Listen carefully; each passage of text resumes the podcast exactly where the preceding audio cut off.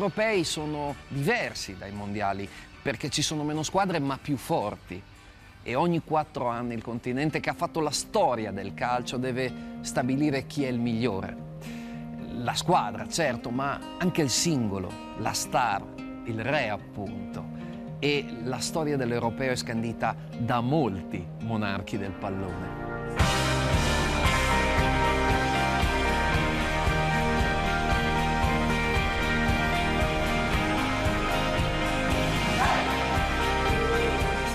Il primo è stato un grande re recentemente destituito.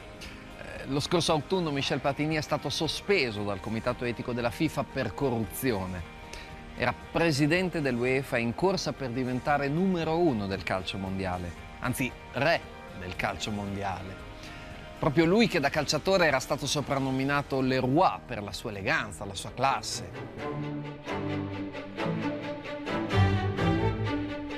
Europei del 1984, ore 20 del 23 giugno, semifinale Francia-Portogallo. Allo stadio di Marsiglia i francesi, padroni di casa, sono i favoriti. Gli occhi di tutti sono puntati su di lui, Leroy.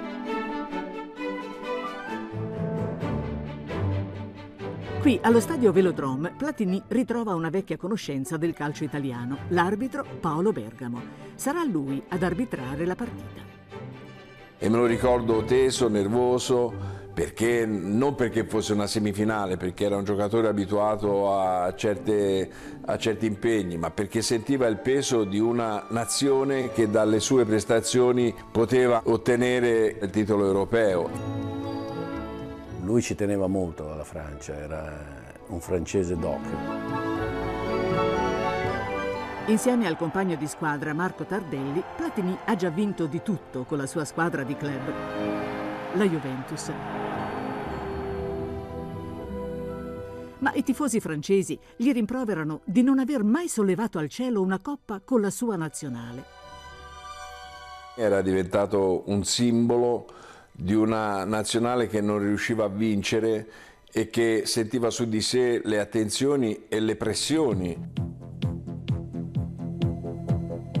Quel peso non sembra turbare il gioco di Platini quando si aprono le danze degli europei. Intanto Platini ha rubato palla, bello il suo palleggio, bello il passaggio a Girez. Contro la Danimarca fa subito valere il suo talento.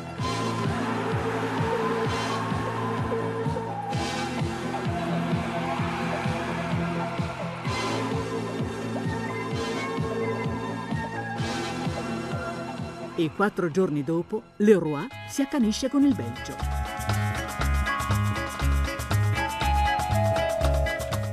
Un tiro di sinistro. Un calcio di rigore. E un colpo di testa.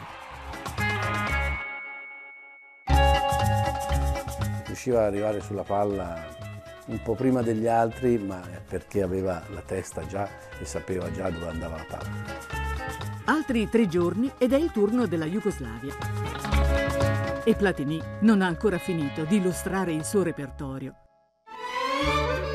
Un gol da attaccante puro. Ed ecco Platini che pareggia per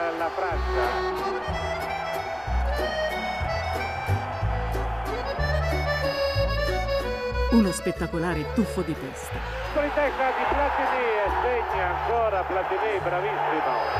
È davvero molto molto bravo. Era anche coraggioso perché si buttava fra le gambe, non era anche con la testa.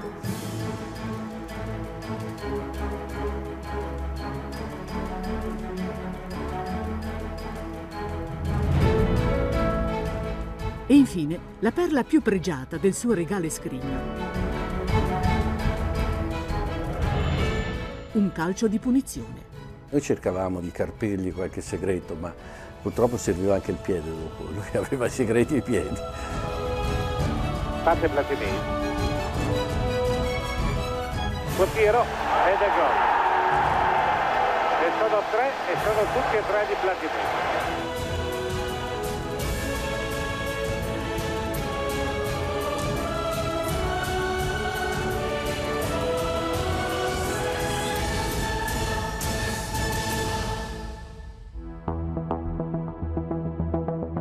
Torniamo allora a quel 23 giugno 1984, alla semifinale tra Francia e Portogallo. Fin dai primi minuti la partita rivela la sua natura agonistica. È tesa.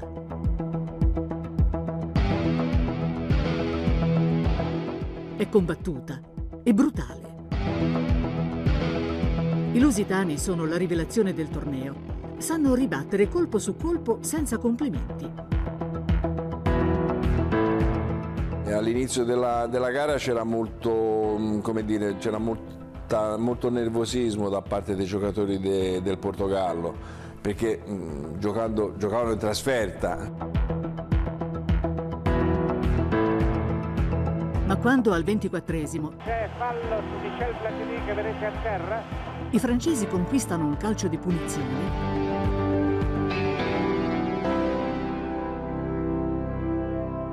Tutti pensano che Platini sia pronto a sbloccare il risultato.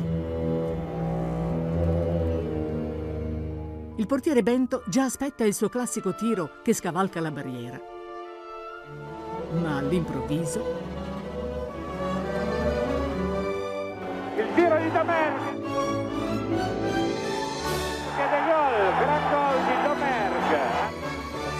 Michel non volle calciare quella punizione perché aveva appena subito fallo e il ginocchio gli faceva male.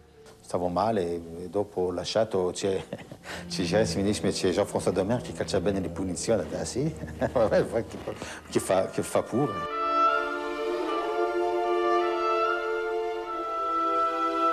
Il gol del vantaggio esalta i francesi iniziano ad attaccare e costringono gli avversari in difesa per tutto il primo tempo. Michel Platini è in stato di grazia. Ogni volta che il pallone finisce tra i suoi piedi, Gires, Gires per Platini. Pare quasi in trance. Limite, un dribbling, palla sul sinistro. Tiro di Platini, ancora è molto bravo Bento.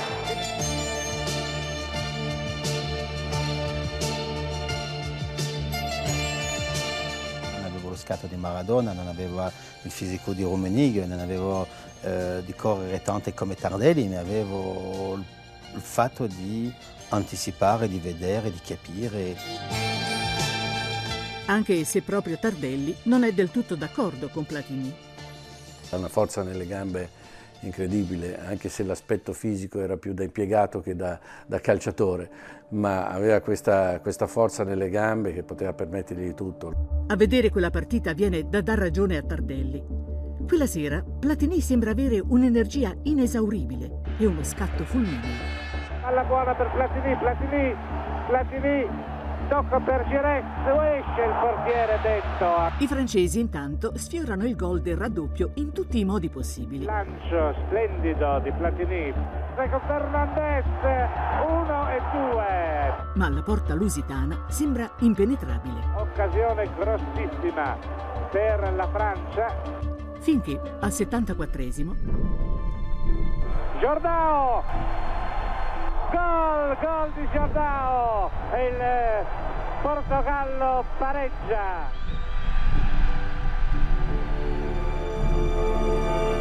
Lo stadio ammutolisce. La paura che il sogno possa svanire scatena ancora di più i francesi. Caccia Platini in profondità, ecco il suggerimento. Platini, Platini,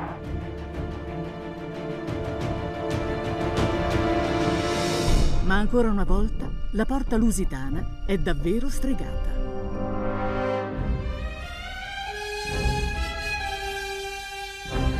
Intanto la partita va ai tempi supplementari sul punteggio di 1-1.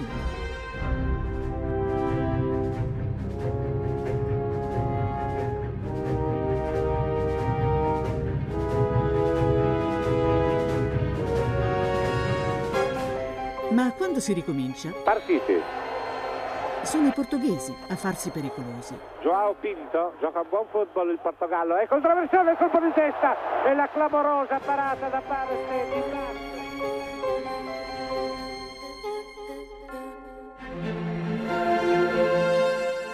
E presto è ancora lui, Jordao.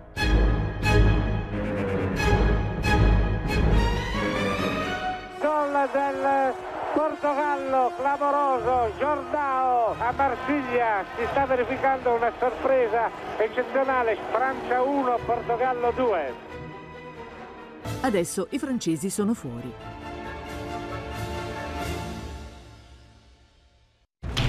Quando manca poco più che un tempo supplementare, E vedremo ora se e come la Francia saprà reagire. Sì, la Francia sa reagire. Il suo capitano parte come una furia all'attacco. Fallo di Platini, non rilevato. Palla lanciata in profondità, esce il portiere Bento. Coi piedi dalla propria area, fallo ancora di Platini e stavolta Bergamo se ne accorge. C'è anche l'arbitro, l'italiano Paolo Bergamo, tra Platini e la vittoria. Una partita che ormai era data persa e Platini pur giocando una buona partita, anzi un'ottima partita, non era riuscito a segnare una rete. Ma i grandi re non possono arrendersi. E ora prepariamoci ad assistere ad altri 15 emozionanti minuti. Partiti. E Platini è di nuovo a sprombattuto in area di rigore portoghese.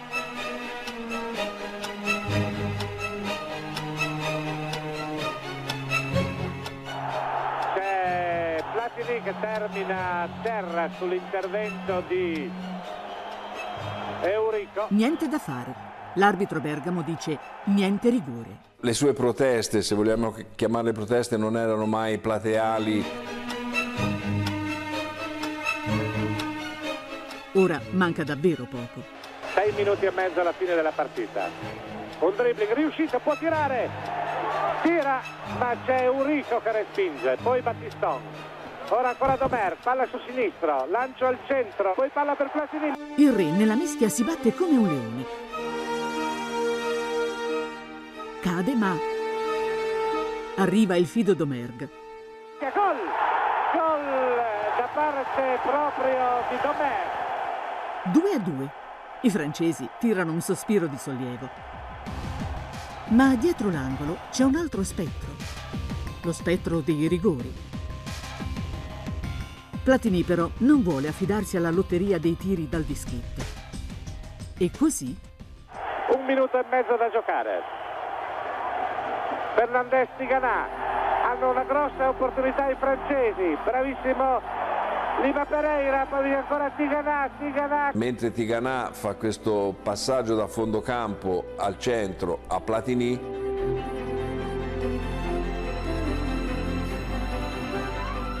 e allora il portiere si lancia a terra. I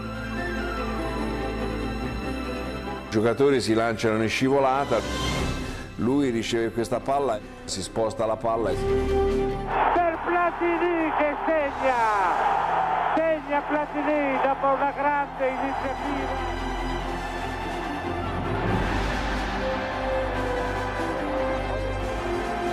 Incredibile capovolgimento di fronte all'ultimo minuto. Quando ho fatto il terzo gol, non so quando rimane, 30 secondi, c'è Bergamo che mi disse, Michel, la maglia, ha detto fischiati la do.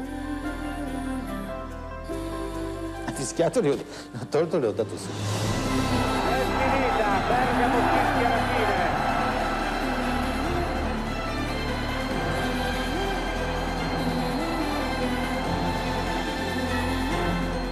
la Francia vince per 3 a 2 e per la prima volta nella sua storia è in finale.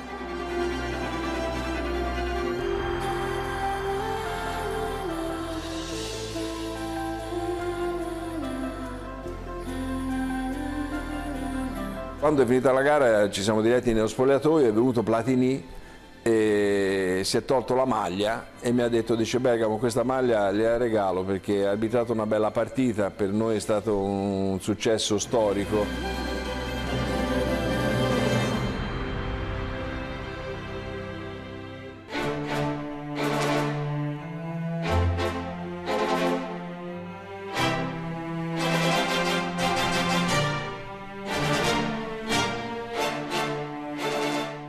Giorni più tardi, contro la Spagna, Platini completa il suo europeo perfetto.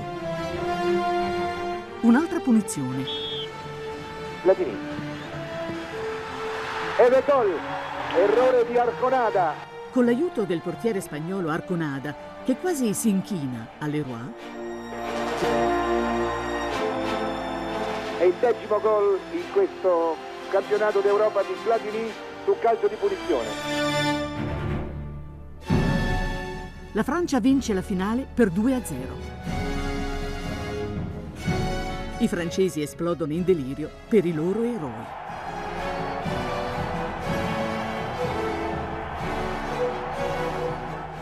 In questi anni penso che eravamo la migliore squadra del mondo. Acclamato a furor di popolo, ora il re è davvero tornato. Vive le roi! Non è mica vero che i gol sono tutti uguali. Ce ne sono alcuni che cambiano la vita, altri che cambiano la storia del calcio, altri che vanno addirittura oltre. Quello di Marco Van Basten nella finale del 1988 è uno di questi. Una parabola che in pochi secondi racconta un re, racchiude un regno e un intero europeo e anticipa simbolicamente nel calcio ciò che di lì a poco accadrà nel mondo. Un gol capace di abbattere il muro sovietico. È il 25 giugno del 1988. Sul prato dell'Olympia Stadion a Monaco di Baviera, Ursi e Olanda si giocano il titolo di Regina d'Europa. Quando al 54 minuto accade qualcosa. La Russia aveva il possesso del pallone a centrocampo quando parte un pallone per Bielanov. Io mi accorgo di questo passaggio, prendo il pallone e corro per 20 metri palla al piede e poi passo il pallone a Muren. Lui fa due passi e lascia partire un cross alto per Marco. La palla vola altissima. Tutti i sovietici osservano, in attesa di capire cosa farà Van Basten. Ma chi è Marco Van Basten? E come è arrivato fin qui? Marco Van Basten ha 24 anni. Gioca nel Milan, ma è cresciuto nell'Ajax. Lo chiamano il cigno di Utrecht, la città in cui è nato. E proprio come un cigno, è regale.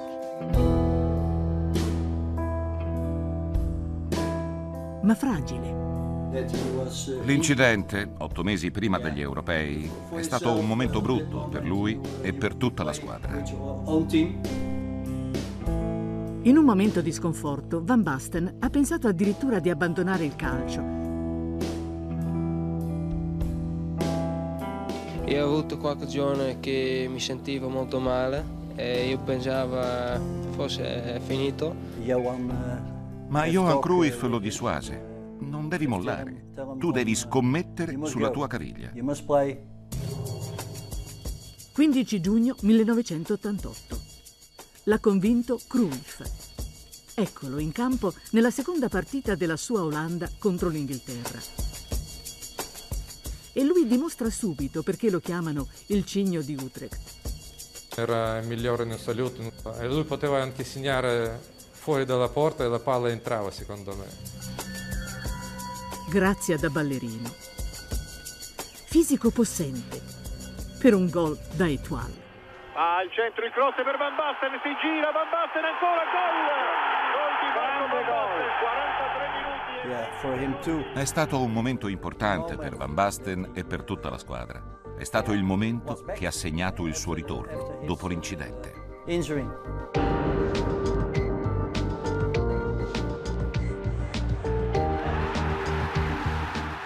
Olanda 1, Inghilterra 0.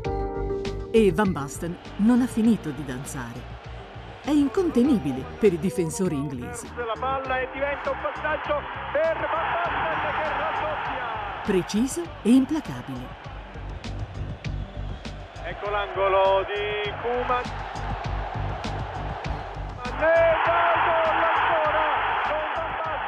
La tripletta di Van Basten guida l'Olanda alla semifinale. Trionfo olandese con Marco Van Basten. Era stato a lungo fuori e finalmente era tornato. E adesso gli interessava solo una cosa, vincere, vincere e vincere. Per vincere basta fargli arrivare il pallone come nella semifinale contro la Germania.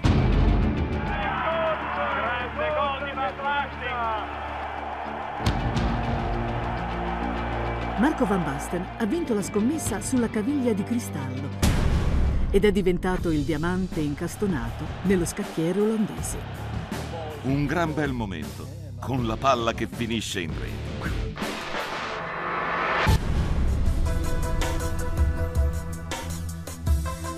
In finale però gli olandesi sono attesi da un collettivo ancora più granitico. L'Unione Sovietica del colonnello dell'Armata Rossa Valery Lobanovsky. Lobanovsky era una persona che è diventato per noi, molti di noi, come un secondo padre. Riuscivamo a fare tutto quello che chiedeva lui. Nonostante che eh, gli allenamenti erano proprio pesanti, difficili. E proprio lui, Aleinikov, è stato l'autore fino a quel momento del gol più bello del torneo. Quando io, ro- eh, quando ho rubato la palla, entrato nell'area di rigore, in panchina tutti urlavano tira, tira, tira. Poi quando io non ho tirato, ho fatto questa finta e ho messo dentro, hanno detto ha fatto meglio.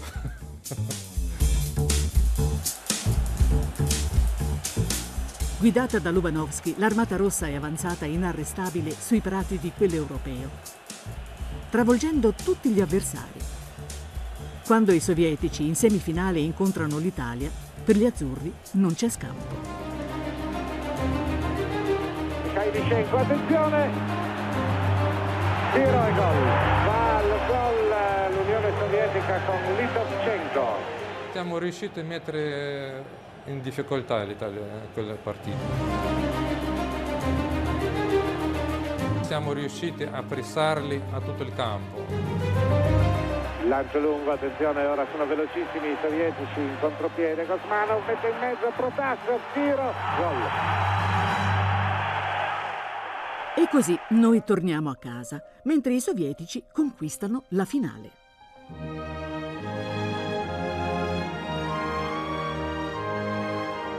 25 giugno 1988, finale degli europei. La storia degli Orange è arrivata alla scena finale.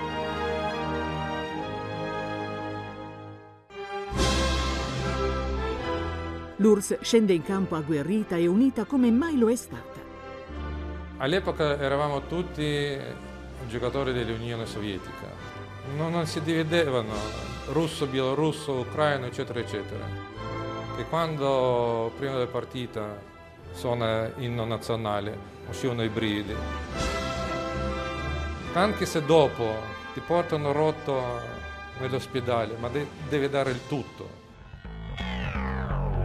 Finale dunque, Olanda contro Unione Sovietica, tutto è pronto per il via. Calcio d'inizio degli olandesi. E fin dal calcio d'inizio i sovietici sono pronti a dimostrare le parole di Aleinikov. Sembrano un esercito ben organizzato, a tutto campo. Giocavano bene nel loro schema lineare ed erano pronti a colpirci in contropiede con Bielanov. Erano velocissimi. E Belanov la gioca bene stavolta anche con i piedi, da poi a Litovchenko, tiro e grande parata di Van Breukelen. Veloci in attacco. Lancio per Protasov, esce il portiere in due tempi. E lancia subito Belanov, vedete la velocità straordinaria di Belanov. E protetti tra i pali da un monumento del calcio sovietico, Rinat Dazaev, considerato il miglior portiere del mondo.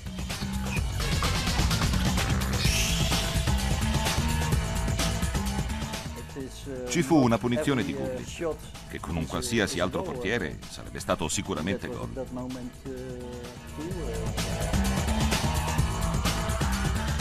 Anche quel giorno sul prato di Monaco, Dasev sembra davvero insuperabile. Sembra, perché l'Olanda non ha solo Van Basten come fuori classe. Kuman col presidente Van Basten.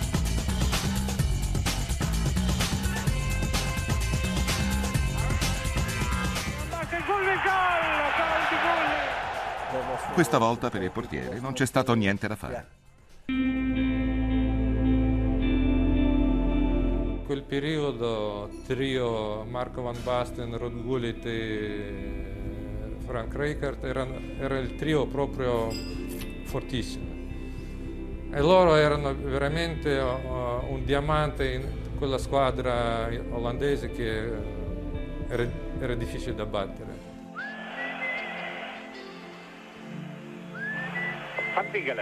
E così torniamo all'inizio della nostra storia. Il cross di Muren sta finalmente per raggiungere Van Basten, che prima di decidere cosa fare ha un lunghissimo istante per riflettere.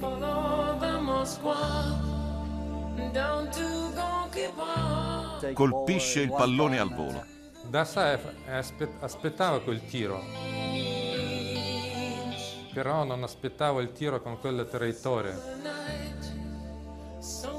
La palla assunse una traiettoria strana. Pensavo sarebbe finita fuori. Abbozzai una parata, ma il mio era più che altro un gesto meccanico. Attenzione, Van Basten si coordina e lascia partire uno stupendo tiro che batte da Sayer. Grandissimo gol di Marco Van Basten. La parabola imprevedibile costringe Dasaif alla risa. Quando provi un tiro del genere hai bisogno di tanta tanta fortuna. Andò tutto alla perfezione. Era una di quelle cose che si verificano raramente. Tu ci provi sempre, ma hai bisogno dell'aiuto della sorte. Alla fine siamo entrati tutti nella storia. Van Basten per aver segnato e io per aver preso quel gol.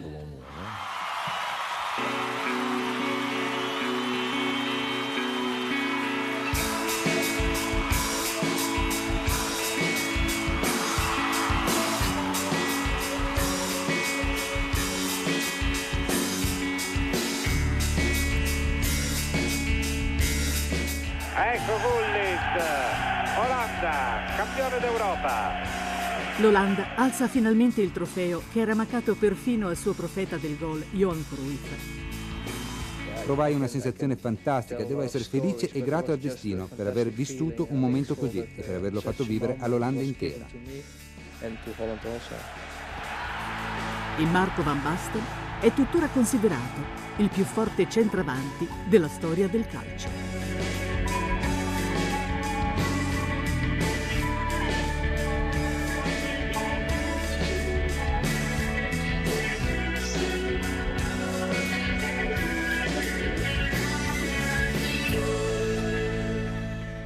Successo ad alcuni calciatori di diventare re d'Europa per acclamazione popolare, eh, perché vincono, sì, ma soprattutto perché entrano nella memoria collettiva per un gesto, un colpo di genio. Il cecoslovacco Antonin Panenka nel 1976 sta prendendo la ricorsa per calciare il rigore decisivo nella finale dell'Europeo contro la Germania Ovest. È ancora fermo e pensa di fare qualcosa di mai visto prima, di unico e irripetibile. E invece no, e in tanti, infatti, lo imiteranno.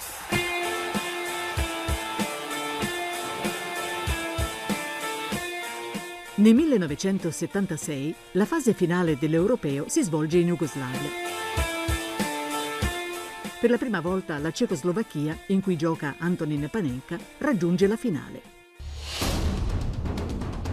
Ad attenderla a Belgrado c'è la fortissima Germania Ovest di Franz Beckenbauer e Seppe Maier.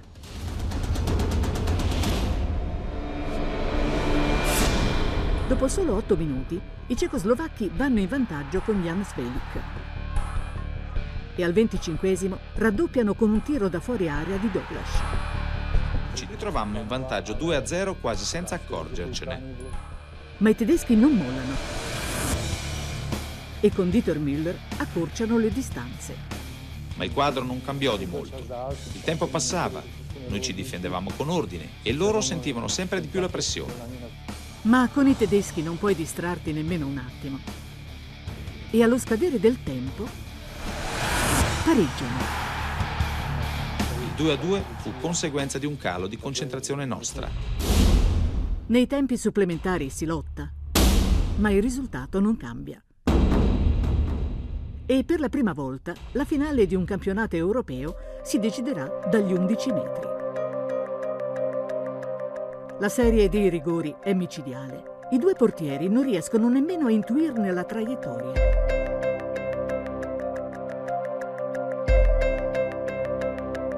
I tedeschi rispondono ai cecoslovacchi, tiro dopo tiro.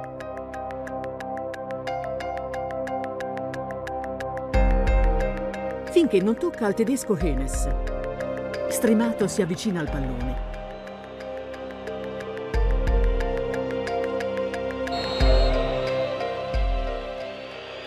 e calcia altissimo. Sul 4 a 3 per la Cecoslovacchia sul dischetto va Antonin Panenka. Sepp Maier non guarda. Panenka ha sui piedi il rigore decisivo e in testa un'idea folle ma rivoluzionaria. Dovevo colpire il pallone sotto con delicatezza, senza dare potenza. Doveva venire fuori una sorta di pallonetto e il portiere, già in volo, non avrebbe potuto far nulla. Se invece avessi tirato di potenza, il portiere una possibilità di respingere l'avrebbe sempre avuta.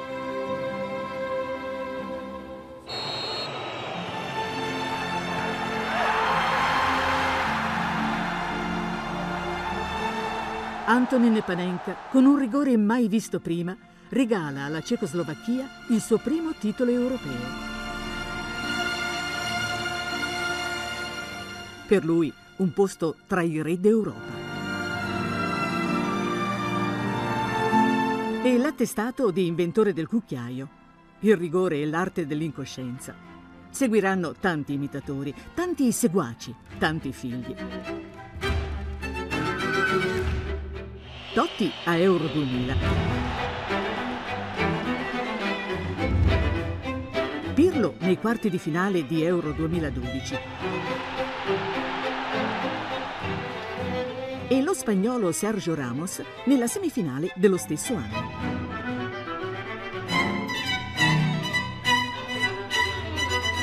Ma devi avere sangue freddo, altrimenti rischi una brutta figura. Come Michael Swell o Simone Inzaghi. E se anche Panenka avesse sbagliato? Se avessi sbagliato? Ha presente una delle fabbriche di Praga? Ecco, oggi sarei un operaio al tornio con 30 anni di lavoro alle spalle.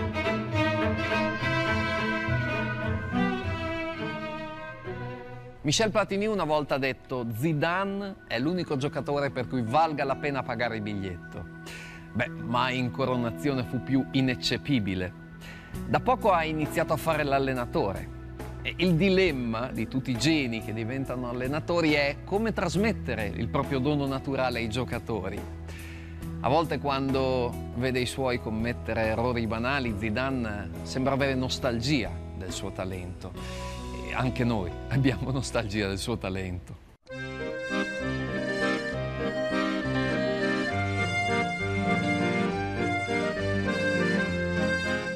Abbiamo nostalgia perché guardare Zidane giocare è come contemplare un'opera d'arte. È come ascoltare una musica che emoziona. Zinedine Zidane! È come assaporare un piatto prelibato. È come guardare un'intera coreografia messa in scena da un solo uomo e il suo pallone.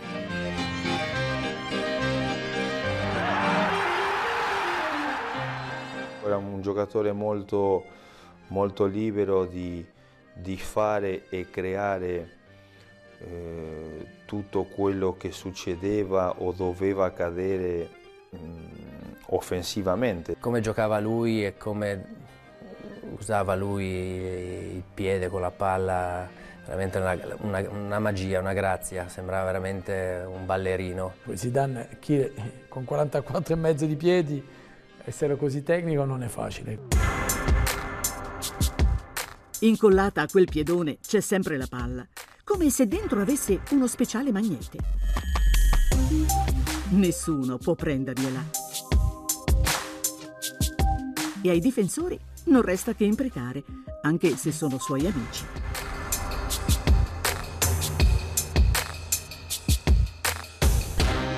Mi fa arrabbiare perché non la prendi mai. Mi faceva arrabbiare, sì. Però ti innervosisce perché non ti dà punti di riferimento. Te lo facevi vedere, però non te lo facevi toccare.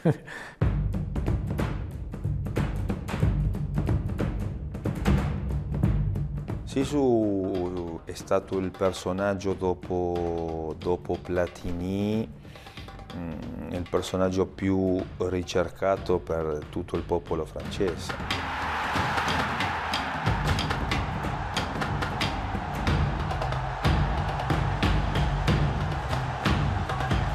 Le sue origini, per la sua maniera di giocare, per il suo incanto.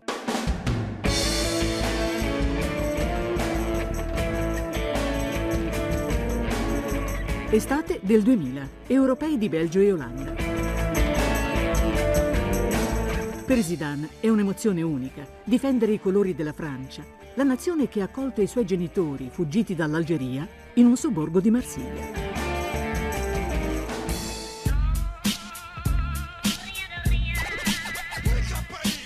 Quartiere popolare, quindi c'era tanta gente, tante mm, persone da, che, che veniva un po' dappertutto, quindi eh, questo punto è a volte un po' difficile. Non l'ha mai nascosto e questa è la cosa interessante. Non nascondere quello che uno è o la famiglia ha voluto darle come esperienza di vita. Trezeguet è di famiglia argentina e molti suoi compagni di nazionale hanno origini diverse. Thierry Henry viene dal Guadalupe, Vieira dal Senegal, Anelka dalla Martinica. La diversità ha arricchito molto la Francia. In quei periodi la Francia eh, era un po', un po' divisa e aveva bisogno di, attraverso il calcio di ritrovare questa serenità e questa unità. Una squadra multietnica pronta a vincere l'Europeo dopo i mondiali di due anni prima. E Zidane si mette all'opera fin dalle prime partite. Già pronto Zidane, destro e la Francia in vantaggio. Capolavoro balistico di Zidane. 28 giugno 2000, Francia-Portogallo, semifinale degli europei. Si ritrovavano fino a quel momento le due squadre che giocavano il miglior calcio, era un po' l'idea da verifica, da vedere chi era il migliore, se la Francia o il Portogallo. A Zidane restano solo due passi per entrare nella leggenda. Ma al diciannovesimo il Portogallo sconvolge i suoi piani. C'è Deschamps sulla palla. Nuno Gomez, tiro straordinario! Una rete immediata e straordinaria da parte di Nuno Gomez.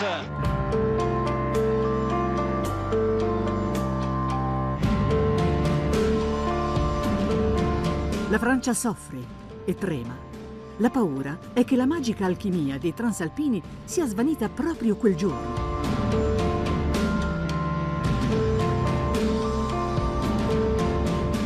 Non resta che chiedere aiuto a Zidane. Quando siamo in difficoltà diamo il pallone a Zidane e poi saliamo, perché lui era veramente quello che ci faceva respirare, quello che ci levava delle difficoltà. Zidane, posizione di ala sinistra, grande finta, colpo di tacco. Quando uno era un po' più nervoso, non sapeva che cosa fare col pallone e lui il pallone più difficile lo rendeva più facile. Confortata dai piedi di Zizou, la Francia risolleva il suo morale e rialza la testa. E al cinquantesimo minuto Davanti in direzione di Anelka. Anelka in mezzo, Harry,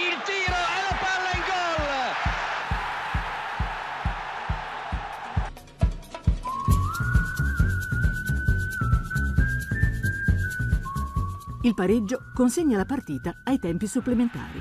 Altri 30 minuti di gioco, con l'incubo del golden goal in agguato. Chi segna vince. Giocavano molto con il cuore de, de, dei tifosi. Ci siamo guardati, giustamente siamo forti, andiamo, però non dobbiamo prendere rischi perché lì il, il gol non avevamo più il tempo.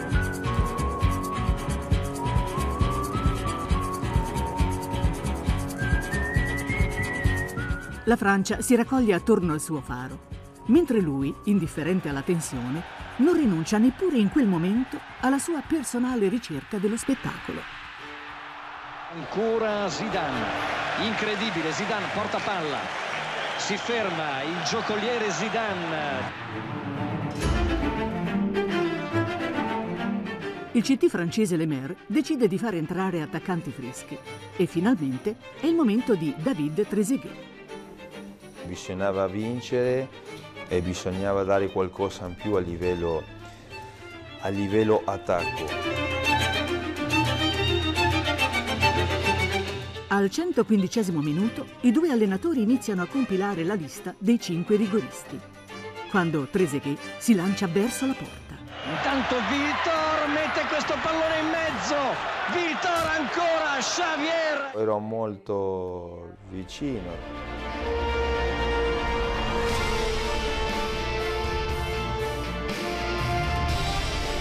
A me mi è venuto il gesto, comunque io penso che tutto lo stadio abbia, abbia visto che il rigore era stato molto, molto evidente. È calcio di rigore, è calcio di rigore ed è rabbiosa la protesta di una parte della panchina portoghese, di tutti i giocatori. Lì è un grosso sollievo, anche se non è mai facile il rigore a questi livelli. Eh, grande polemica, giustamente, dalla parte dei, dei portoghesi, che capisco, al momento di arrivare a tre minuti de, de, de, della finale, magari di fare il rigore, che fischiarlo così mm, è dura.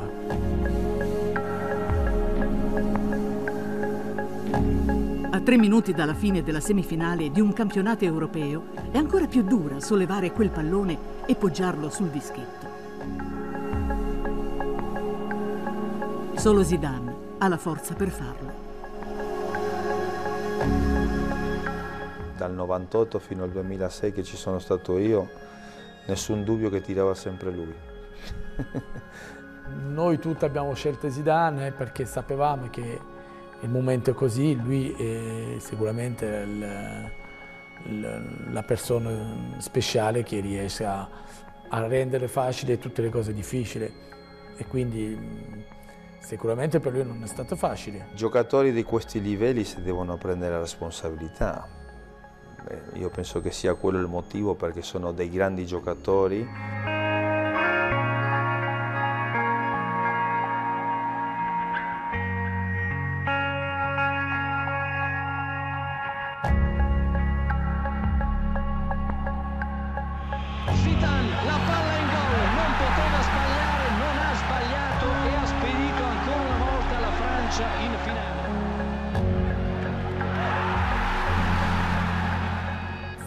Gol veramente bello, bello e incredibile.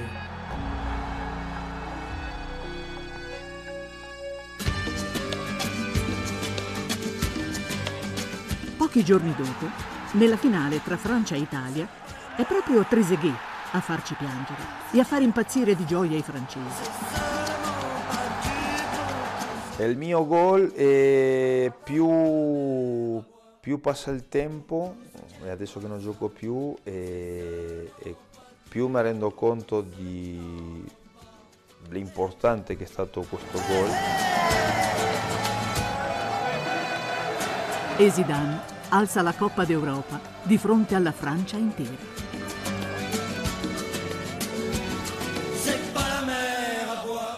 Dicevano che dopo la rivoluzione francese del 1789 è la prima volta che le francesi erano di nuovo unite tutti insieme, quindi è stata anche a livello del paese una cosa molto forte e molto bella. Ci sono diversi motivi politici, eh, culturali, diversi motivi che hanno fatto che questa vittoria eh, sia stata l'unione da tutto un popolo. Zidane è riuscito nel miracolo di unire tutti i francesi per farsi acclamare re d'Europa. E appena sette giorni fa, vincendo la Champions League alla guida del suo Real Madrid, è tornato di nuovo, stavolta da allenatore, sul trono d'Europa.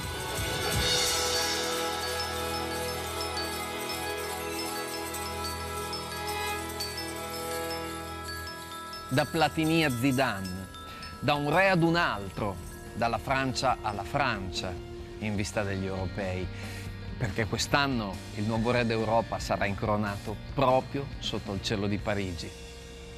Forza Azzurri!